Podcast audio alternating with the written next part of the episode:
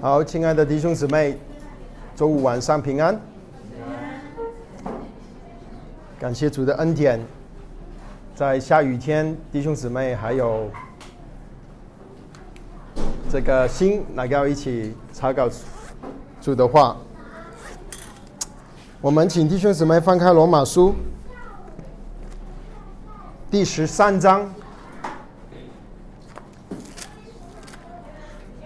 我们今天是要查考第一节到第七节。我们将要学习作为一个基督徒应该怎么面对啊，对于政府、对于掌权的啊，应该有什么态度？我们请同圣的来念，从第一节一直到第七节，请在上有权柄的。人人当顺服他，因为没有权柄不是出于神的，凡掌权的都是神所命的，所以抗拒掌权的，就是抗拒神的命，抗拒的必自取刑罚。做官的原不是叫行善的惧怕，乃是叫作恶的惧怕。你愿意不惧怕掌权的吗？你只要行善，就可得他的称赞，因为他是神的用人，是与你有益的。你若作恶，却当惧怕，因为他不是空空的配件，他是神的用人，是深渊的，刑罚那作恶的。所以你们必须顺服，不但是因为刑罚。也是因为良心，你们纳粮也为这个缘故，因他们是神的差役，常常特管这事。凡人所当得的，就给他；当得粮的，就给他纳粮；当得税的，给他上税。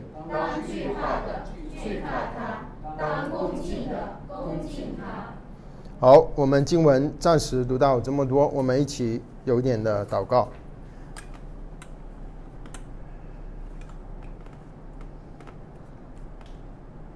而我们的主，我们感谢你，保守我们平安的度过一周。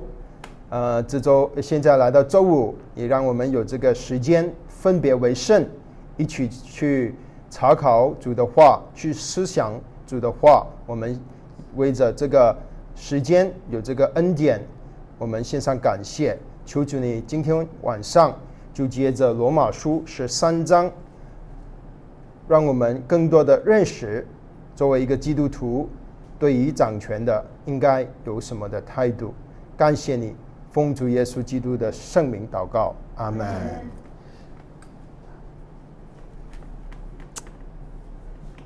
呃，这一段的经文是一个很重要的经文，因为这一段的经文告诉我们，身为一个基督徒应该。对于掌权的、做官的，呃，有什么的态度？嗯，在我们呃要再去思考这个经文的时候，我们要去要去思考，呃，就是要呃，首先要想到写这段经文的那个时候的背景啊，我们要知道这段经文是写在新约时代，保罗写的，所以他是那个时代呢。是大概是主后五十多年，所以那个是罗马人掌权的时代。罗马帝国是那个时代最强盛的一个呃帝国，他们统治了以色列这块地，所以在对于外邦人来说，呃，对于以色列人来说，其实，在以色列人来说，他们是呃，他们。的国家不自不在自己的统治之下，因为当以色列亡国的时候，呃，是主，呃，主前五百八十六年之后呢，他们虽然有回来重建家园、重建圣殿，可是他们从来没有重新复国，就是因为，呃，自从他们以色列被巴比伦。呃，侵犯了他们亡国之后呢，他们就用不同的国度呃控制啊，巴比伦之后是波斯，波斯之后是希腊，希腊之后就是罗马。所以到了保罗写这个书信的时候，是罗马掌权的时候。那么保罗写的书信是给写给谁？他写给在罗马的基督徒。所以在罗马的基督徒，所以这个是他书信的人。罗马的基督徒，他告诉的，的就是那那个时候的背景。嗯，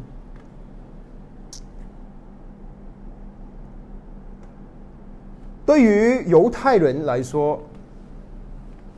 他们是他们的心是希望他们有一天能够复国，他们希望他们所等待的是一位弥赛亚，能够来拯救他们，脱离罗马的政权，然后让他们能够重重新的开呃恢复以色列这个国度。这个是对于犹太人普遍的犹太人是有这样的心思。可是当你读圣经的时候，当你读书信的时候，生书信里面，在新约书信里面，包括今天的罗马书，呃，使徒们没有教导基督徒去推翻政权，没有说他们好，你们要起义推翻罗马人，然后你们可以就可以立以色列国，有一个新的国度啊，恢复以前的国度。圣经没有这样子教导我们，对不对？没有这样子教导犹太人。也没有这样子教导外邦人，啊，其实那个时候很多国家都被罗马统治，呃，所以这个是一点很重要的概念，就是圣经没有教基督徒去推翻推翻掌权的掌权的人。那为什么，嗯，圣经的教导是这样子呢？为什么保罗不说不不教导基督徒啊？你们现在推翻罗马人，那我们可以立以色列为一个呃重新成为以色列国度，让我们可以为神见证。没有，呃，是因为主耶稣自己本身也没有。当主耶稣来的时候，主耶稣出来讲道。他的内容，他讲到的内容，当我们翻开，啊，马新约的第一本书《马太福音》，我们就会看见主耶稣是那个时候马太福音是新约第一本书，所以是以色列亡国之后，呃，然后呃他们回来，然后他们有四百年的神沉默，没有 没有任何的启示，之后就有了新约圣经。新约圣经主耶稣一出来，他的讲到的内容，他的第一句话就是悔改，天国近了。所以主耶稣传讲的内容是天国，他没有传讲教以色列人，以色列人啊，我现在来了，你们跟着我，我们推翻罗马政权，我们现在开始立以色列国。没有，因为主耶稣他来的目的不是要立以色列国。主耶稣是要把天国带到地上，所以主耶稣叫门徒祷告说：“愿你的国度降临，愿你的旨意行在地上，愿天父的旨意行在地上，如同行在天上。”所以第一点是因为主耶稣自己他不是来建立地上的国度，这个是我们要非常的清楚而抓得住的，就我们作为基督徒。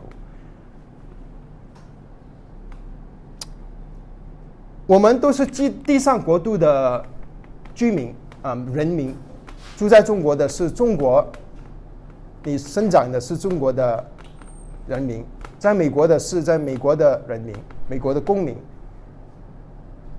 我们都有地上公民的身份。可是，当我们信主的那一天，我们有了一个更大、更重要、更荣耀的身份。这个身份就是我们被迁到爱子的国度里，我们成为天国的子民，啊，这个概念是非常重要的。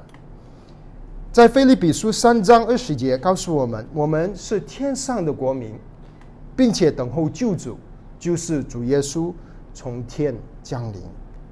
所以保罗在菲利比三章二十节，他告诉我们，我们是天上的国民，我们是天上的国民。以佛所书二章十九节，你们不再做外国外呃呃，不不再做外人和客旅，是与圣徒同国，是神家里的人。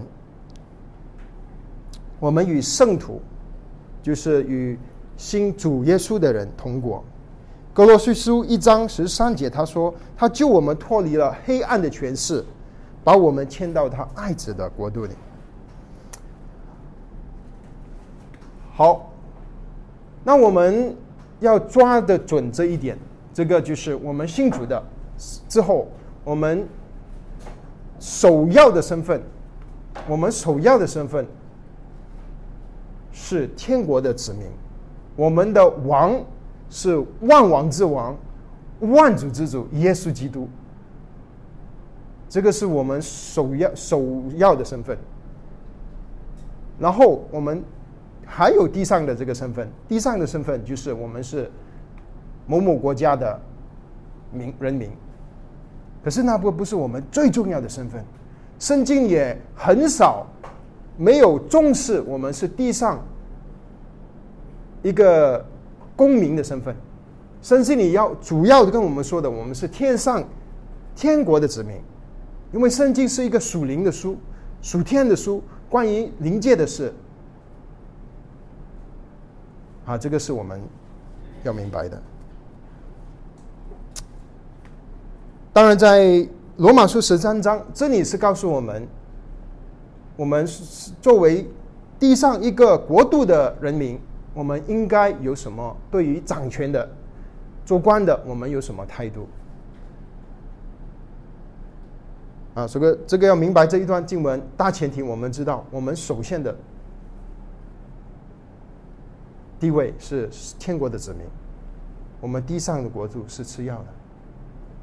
对于基督徒来说，好，所以神在主耶稣来之后。还有之后那些使徒们，他们都没有教导人去推翻掌权的国的的这个这些掌权的国，啊呃管理这个国家的人。虽然犹太人那个时候是被罗马的罗马人统控制呃这个占领，那神的心意是要我们这些基督徒。不是去对方推翻政权，而是我们主要的责任是借读圣经，借着圣经去明白神、认识神、亲近神、祷告依靠神，在我们日常生活中成为在在我们所住的地方、我们所住的国家成为神的见证。这个是我们我们的神的心意，神对于得蒙恩得救的人。的心意，我们正常的基督徒应该是有这个概念。我们以我们正常的生活当中显出基督的荣美，去影响我们身边的，把把基督的生命带给我们身边的人。好，那么保罗在这里他说第一节，在上有权柄的人人都当顺服他。所以，在这个整个教导里面。他最重要的重点就是叫我们去顺服那些掌权的、那些做官的、做官的。那我们要问，就是为什么基督徒要顺服政府？啊，第一点就是一直第一节告诉我们的，因为掌权柄都是出于神的。没有权柄不是出于神的，凡掌权的都是神所命的。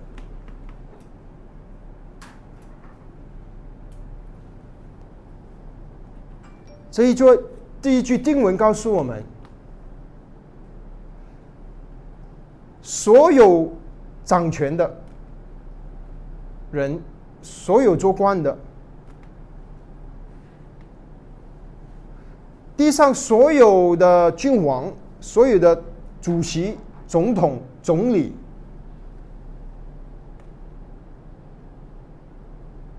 地上的官，呃，地方性的官，省级的官，所有的官，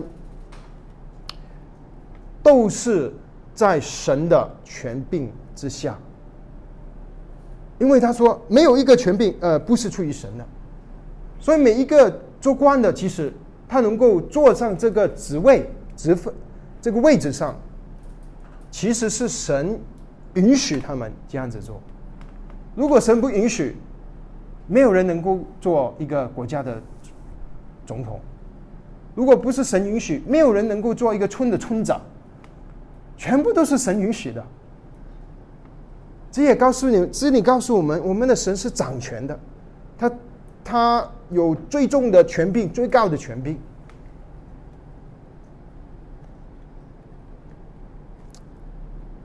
当我们人不认识神的人去做官的时候，我们人还以为是自己的能力、自己的努力去坐上了这个位置。那我想，其中。一个原因，为什么圣灵把这个这顶十三章的话留下来，是要做官的人能够读，然后他们知道，哦，原来他们能够做官，其实是神所命的，是神允许他们，让他们有机会去坐上这个位置上，不是他们有什么了不起。当然神说你下来，他就下来，不管他有什么大的能力，只要神说你下来，他就肯定会坐，不能坐在这个位置上，他肯定要下来。所以是这个是一点。所以神吩咐一基督徒，我们要顺服掌权的，因为这个掌权他们的权柄是从神来的。所以我们看见一件事，就是我们要看见权柄，这个神的权柄。所以，其实我们顺服政府、顺服做官的，我们间接的，我们就是顺服神。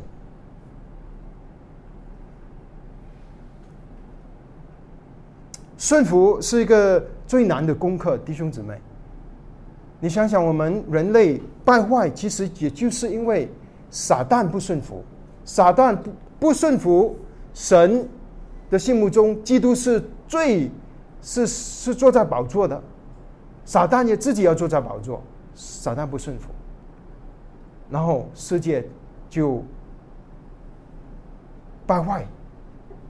那我们看见伊甸伊甸园里面，亚当跟夏娃也不顺服神的命令，神说园中的这个果子树上的生命树的果子你不能吃。人不顺服，罪就进入到世界，所以我们活在这个败坏的世界里面，我们生我们生出来就是罪人。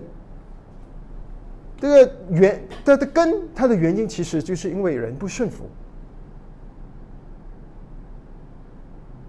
所以，当我们读到圣经里面教导我们。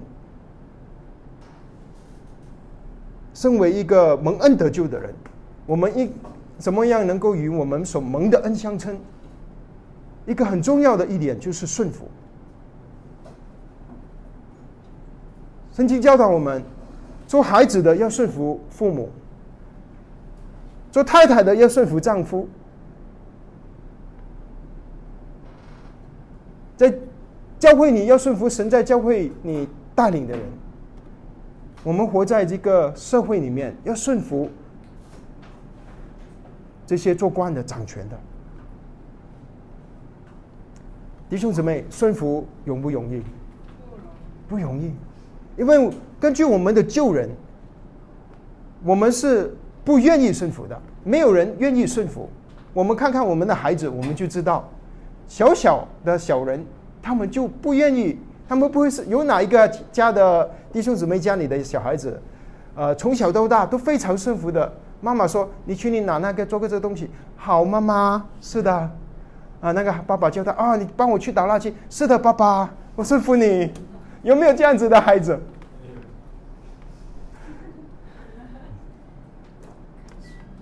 我们从小在家里就不顺服。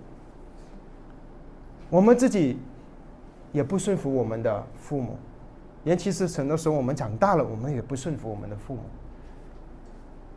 嫁给了老公，觉得老公子女又不，我这什么方面我都比老公强，我怎么顺服他？来到教会，哎，怎么教会带领那个人很多缺点，我都比他做得好，怎么顺服他？你现在要跟说圣经，现在我们罗马书十三章告诉我们，反掌权的都是出于神的，在上有权柄的，你们要顺服他。哇，这个很难哦，为这些掌权的，很多时候我们看见很多。新闻说到掌权的贪污啊，做坏事啊，我们应该怎么去理解呢？我们是要顺服吗？是无条件的顺服吗？如果掌权的逼迫我们怎么办？啊，所以这些是我们今天要交通的经文。这些，所以这根经文其实是很重要，对于一个基督徒。神叫我们顺服掌权的，其实神有一个目的，这个目的就是要我们操练顺服。从小孩子顺服父母，妻子顺服丈夫，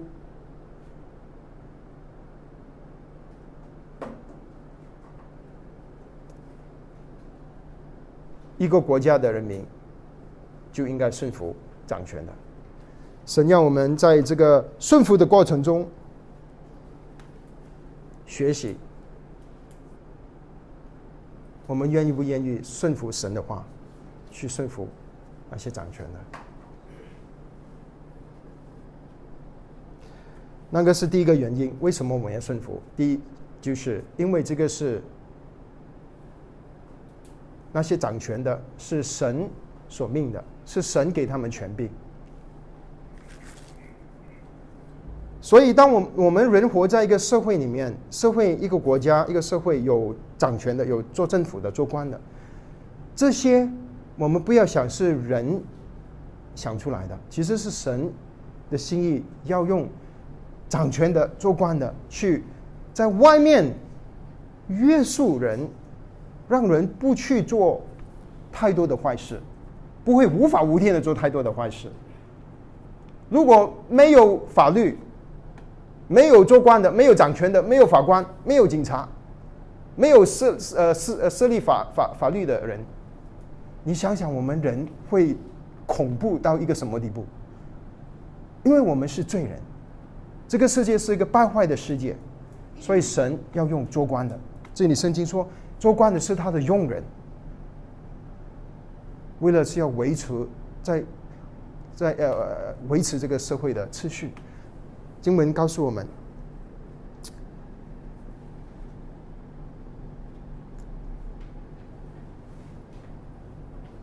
好，刚才我们说第一个原因，为什么我们要顺服，就是因为是神是权柄给这些做官的。第二个原因就是，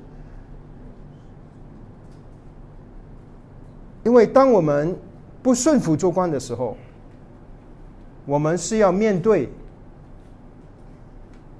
法律的审判，第五节，所以你们必须顺服，不但是因为刑罚，上面写着因为刑罚，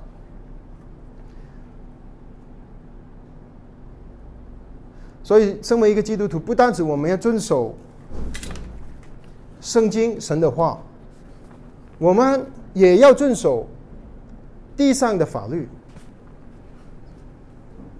我们是需要遵守地上的法律，弟兄姊妹，基基督徒不应该跑去犯法。我们顺从大掌权的，那是第二个原因。因为如果不顺从，我们要面对法律的审判。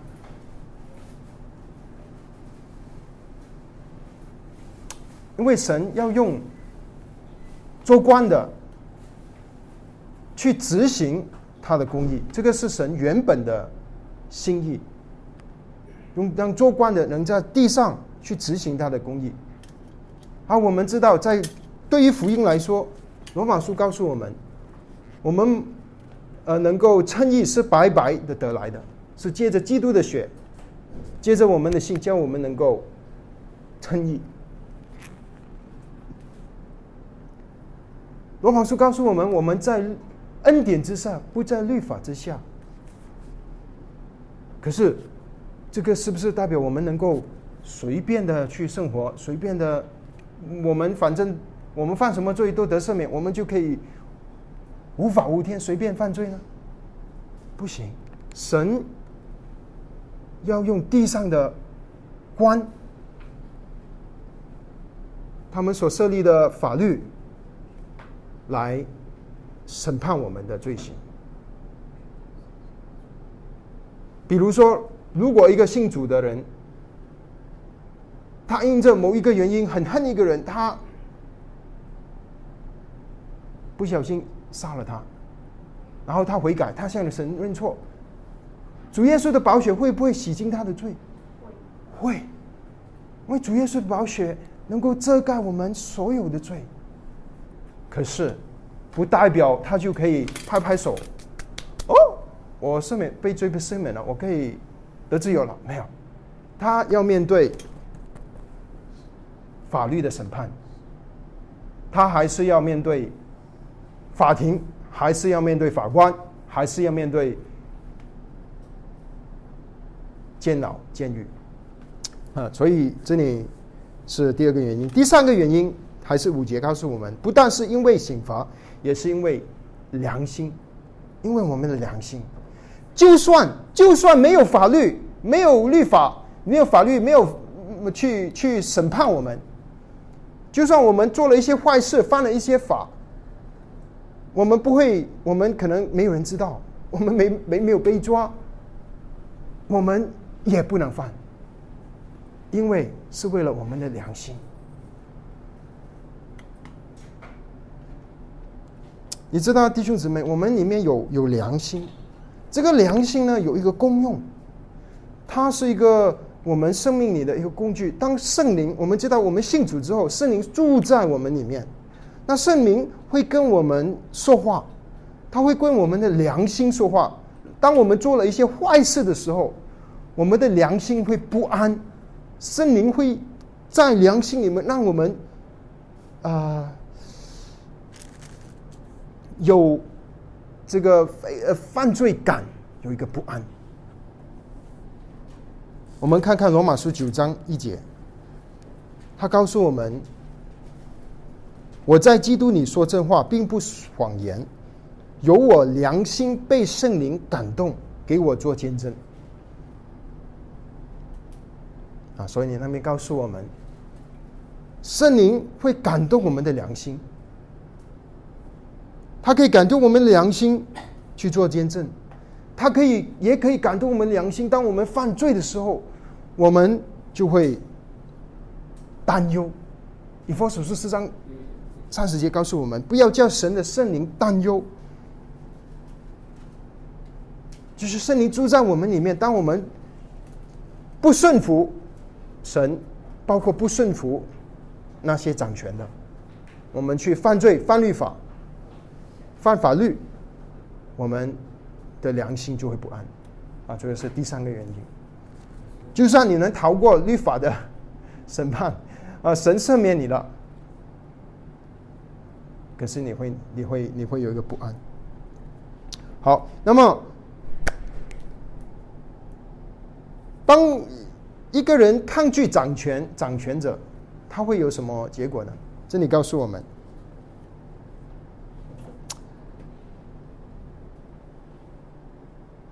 第二节，所以抗拒掌权的，就是抗拒神的命；抗拒的，必自取刑罚。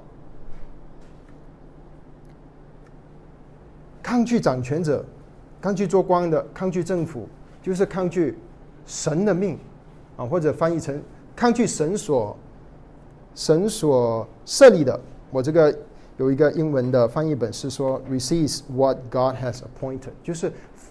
啊，抗拒神所发呃所所所所设立的做官的，当我们抗拒了，我们就要自取刑罚，要面对审判。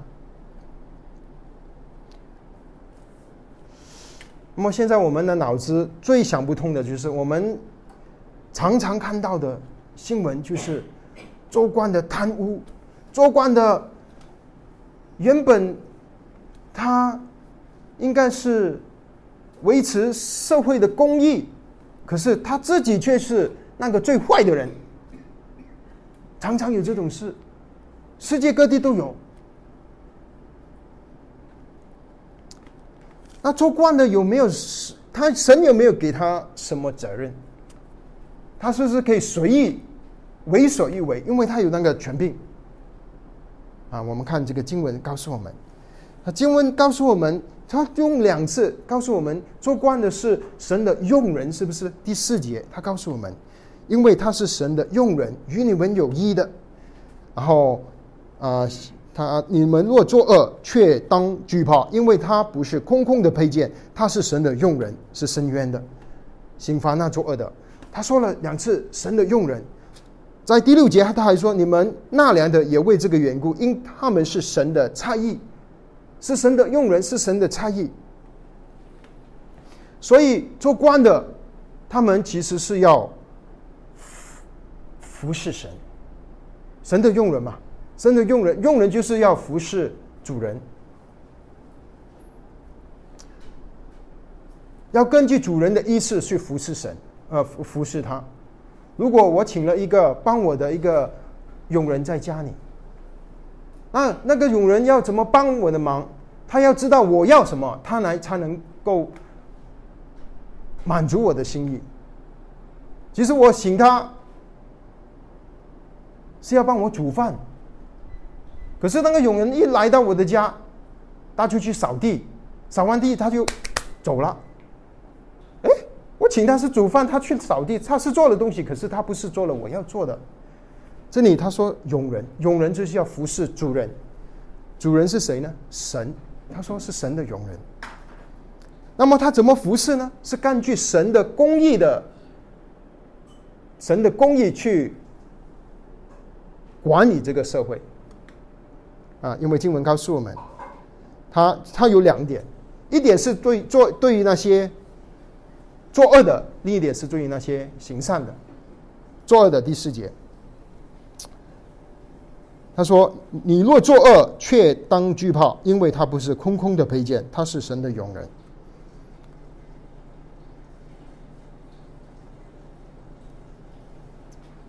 所以有人作恶犯了法法律的话，做官的。就是要去执行那个法律的裁制，审判犯罪的人，包括基督徒。那个是一个好的官，是不是？好的官就是有人做了坏事，他就去抓他，审判他，判他有罪，判他有刑。他说是他，因为他不是空空的配件，就好像他有剑，有着一个武器。这个武器呢，干嘛的呢？神那里给了他那个武器，是拿拿来审判犯罪的人，根据他犯的罪，有不同层次的审判。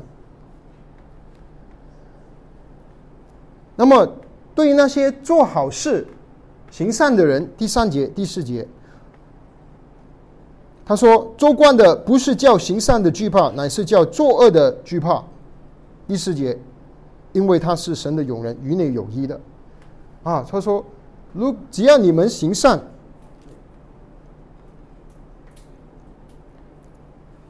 就可得到他的称赞。所以简单来说，赏善罚恶，做官的就是做这个。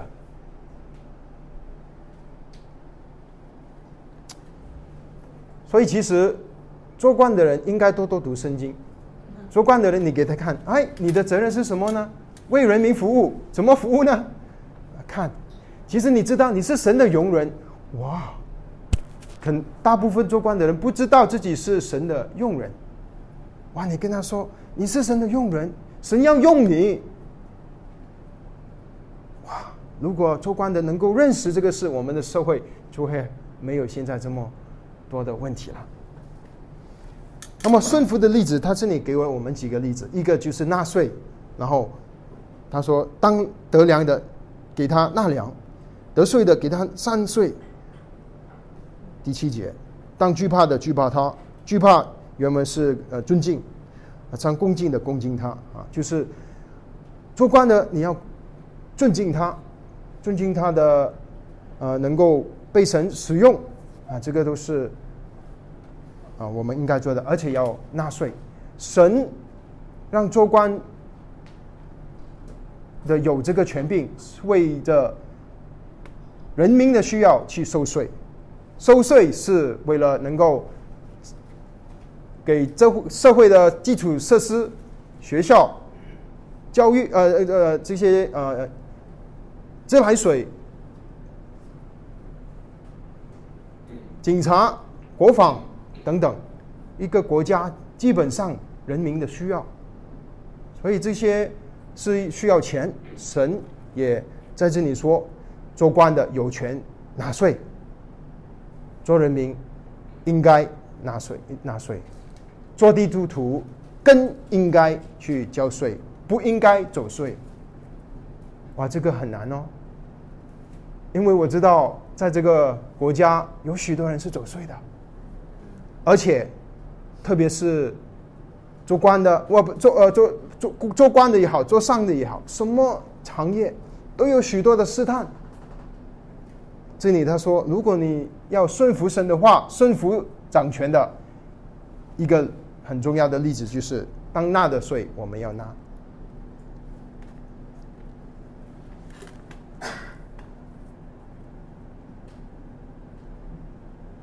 所以神在考验我们对于神的顺服。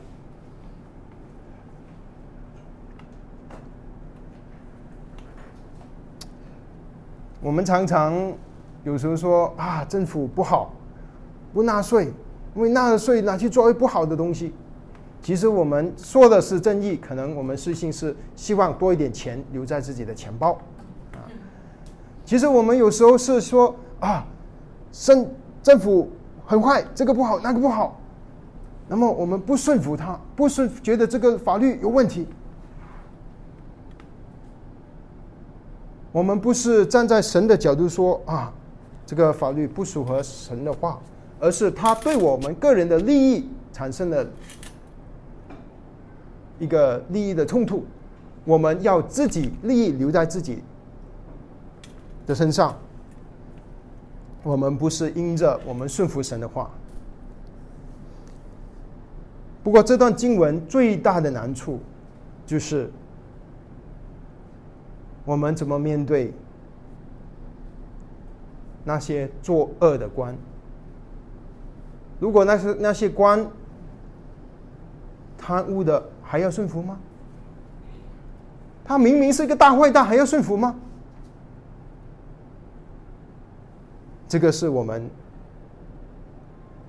要思考的问题。我们知道，根据我们的经历，我们读的新闻，我们看见。人类的历史，许多做官的都不是好的官。我不是说全部啊，当然是有一些是好的，有一些是公益的，可是大部分有很多的是贪污、不公义。原本神要他赏善罚恶，可是做官的人有一些。做好他善人，有一些好人看着做官的就跑，啪！好像经文说，他说：“呃，你们做第三节做官的，原不是叫行善的害怕，乃是叫作恶的害怕。可是我们会常常听说，也自己也经历到，有一些做官的，你却怕他。为什么我们会怕做官的人呢？”为什么会怕掌权的人？因为他有一个不好的名声，他剥夺人民的权利，他欺负善的，他和坏人同屋，啊，这个事情在许多的征服里面都发生，国内国外都有，因为这个是人。是人在做官，人是罪人，人就会犯罪。所以对你做官的，他说，他说不应该叫行善的惧怕，可是事实上是有做官的叫行善的惧怕。有人犯了罪，他没有刑罚他，因为他有人给了钱他，他就说啊，算了吧，这个案件无罪释放，因为他已经在家里已经收了很大笔的贿赂。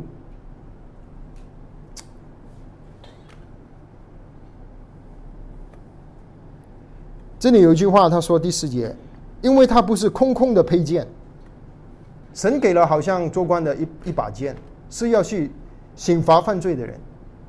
可是很多做官的，就是真正的是空空的佩剑，神给了他权柄，他没有做，他只是拿这个权柄去为自己得益处。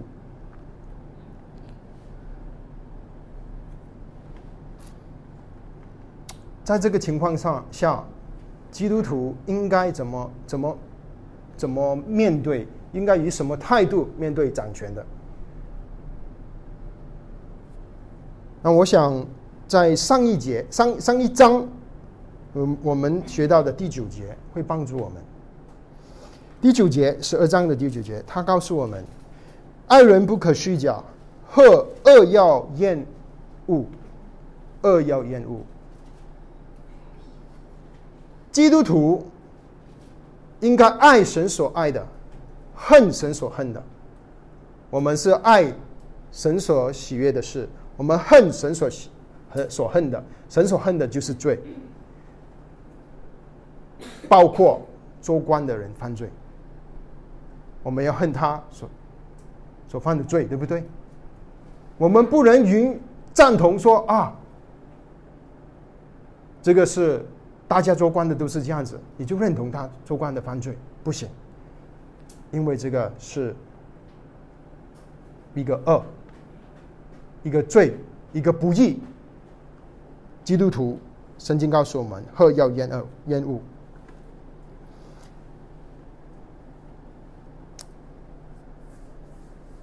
在这里，他说到神的佣人，我想这个神的佣人是不是有条件的？什么是神的佣人？佣人就是要，呃，服侍他的主人。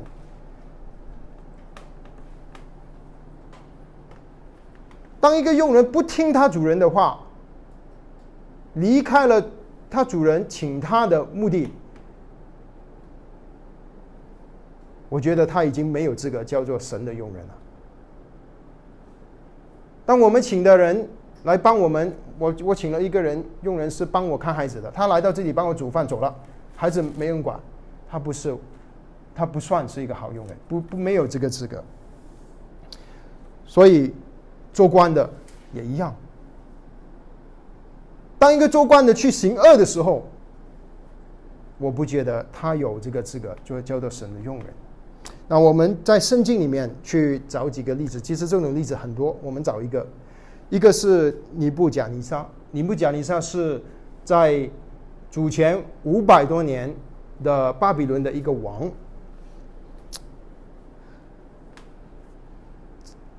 这个是一个很呃残忍的王，巴呃尼布贾尼撒是一个很残忍的王。可是呢，圣经却说他是神的用人，为什么呢？因为神要用尼布贾尼撒去。占领以色列，因为以色列已经有许多的年日去敬拜偶像，神多次的忍耐让他们悔改，可是他们不悔改，所以根据神对他们所设立的律法，神要把他们连根拔起，从那个应许之地拔出来，所以神就用了一个一个一个王，他叫做尼布甲尼撒，所以尼布甲尼撒。这样子去做，去攻击以色列，反而是神的用人，因为神要做他做的东西，他他做了，他被神使用，做做成神的一个使用的人。可是不代表你不讲一下所有他所做的事，都表示他是呃神都认同。他可能在一件事上他是神的用用人。可是，当他做了其他的不讨神喜悦的事，犯罪得罪神、亵渎神的事，神就不会认他所做的，也不会认他为用人。那么我们知道，尼布甲尼撒后来在丹尼里记记载，尼布甲尼撒他不是造了一个金像，然后他说全国的人，所有在巴比伦这个帝国里面。他们要拜这个金像，这个金像其实是尼布甲尼撒自己。这个时候，他不是神的佣人。那么，当以你的三个朋友就不愿意去拜尼布甲尼撒的金像。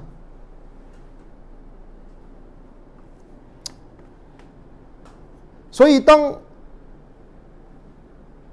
有掌权的去吩咐。我们吩咐基督徒去做一件违背神的事，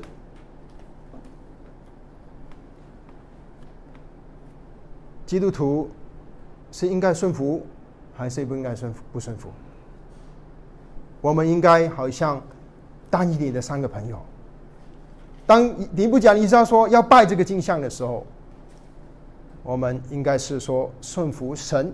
不顺服人，因为他的要求超过了神所给他的权柄。他的要求是让我们去不能顺服神自己的话，所以我们不能听他的话。那个是旧约的一个例子，新约也有例子，在新约里面，《使徒行传》第七章、呃第四章、第五章。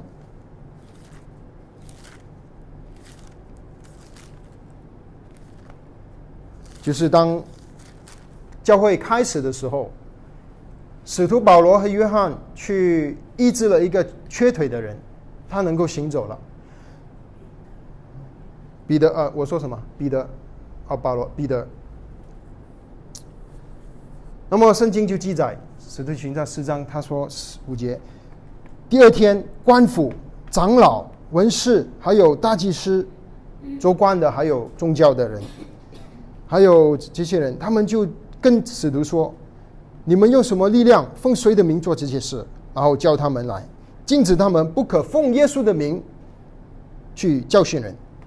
彼得跟约翰就说：“听从你们，不听从神，在神面前合理不合理？你自己酌量吧。”然后第五章隔天又有人来找他，然后在使徒行传第五章。二十八节，我们不是严严的禁止你们不可奉之名教训人吗？你们倒把你们的道理充满了耶路撒冷，想要叫这人的血跪在我们的身上。彼得和众使徒说：顺从神，不顺从人，是应当的。这个是新约的教呃例子，就是当掌权的。他所设的法律或者他的要求，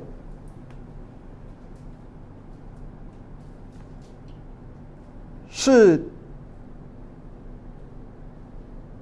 跟神的话有冲突的时候，神的话的权柄比掌权的权柄更大。我们要顺服神，不是要顺服人。保罗自己，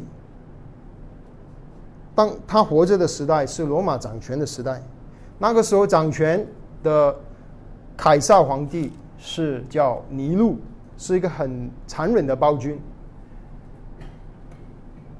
他不喜欢基督徒，他更不喜欢那些传耶稣的人、传道的人，他会去追杀基督徒。他会叫基督徒不要传，不要再传这个耶稣死里复活，大家都称他为神为主，因为他尼尼禄想别人称他为神为主。那么你说保罗他会不会听尼禄的话？保罗当然不听啊。保罗自己说，掌权的你们要顺服罗马书十三章。可是当那个掌权的说你不能传耶稣，保罗说顺服神，不顺从我，不顺从人。所以最后保罗就在罗马的城外面被人砍头，就这样子殉道。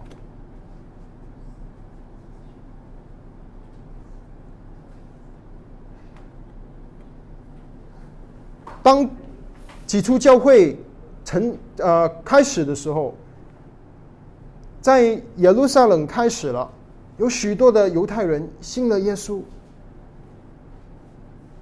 可是那些法利赛人，还有做祭司的，还有那些跟罗马人打做过过做官的人，他们就要逼迫基督徒。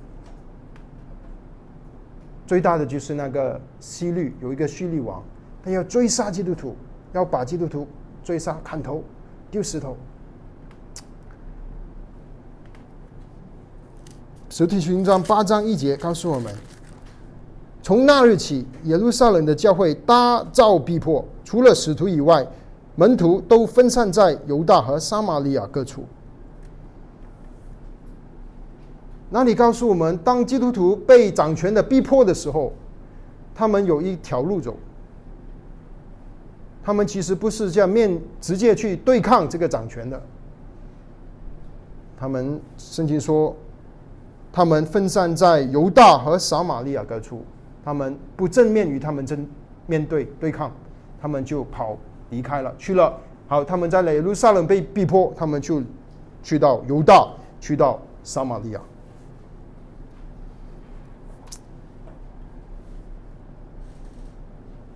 曾经有一次，有法利赛人去找主耶稣，在马太福音二十二章，他问主耶稣：“啊，夫子，我们知道你是诚实人，并且诚诚实实传神的道，为什么你都什么人你都不具情的情面？因为你不看人的面貌，请告诉我，我们应该纳税给凯撒吗？”啊，那些法利赛人是要死，给难题给给耶稣。凯撒皇帝啊，你要不要纳税给他？你怎么教导跟随你的人？那耶稣就看出他们的恶意，就说：“假冒为善的人，为什么试探我呢？”然后他说：“哪一个上税的钱给我看？”然后钱里他就拿出那是罗马的钱，呃，罗马的钱里面有一边是凯撒的面孔。他说：“凯撒的物。”就当归给凯撒，神的物当归给神。他们听见了就稀奇，就走开了。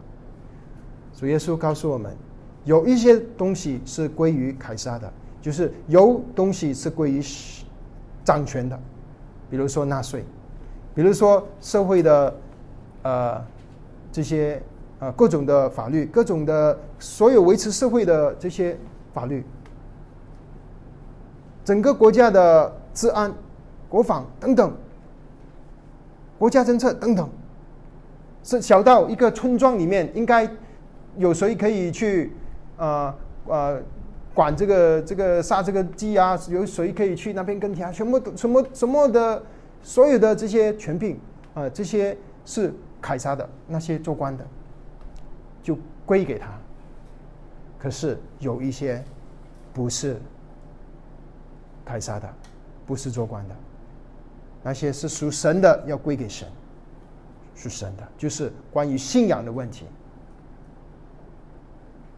关于属灵的问题，关于主耶稣的问题，关于永生的问题。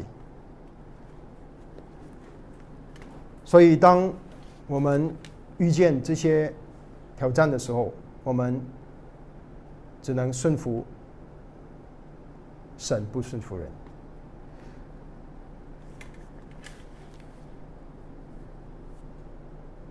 可是，当我们面对，啊，特别是现在这个时代，有许多的外面的逼迫，我们应该怎么去？呃，有什么态态度来面对呢？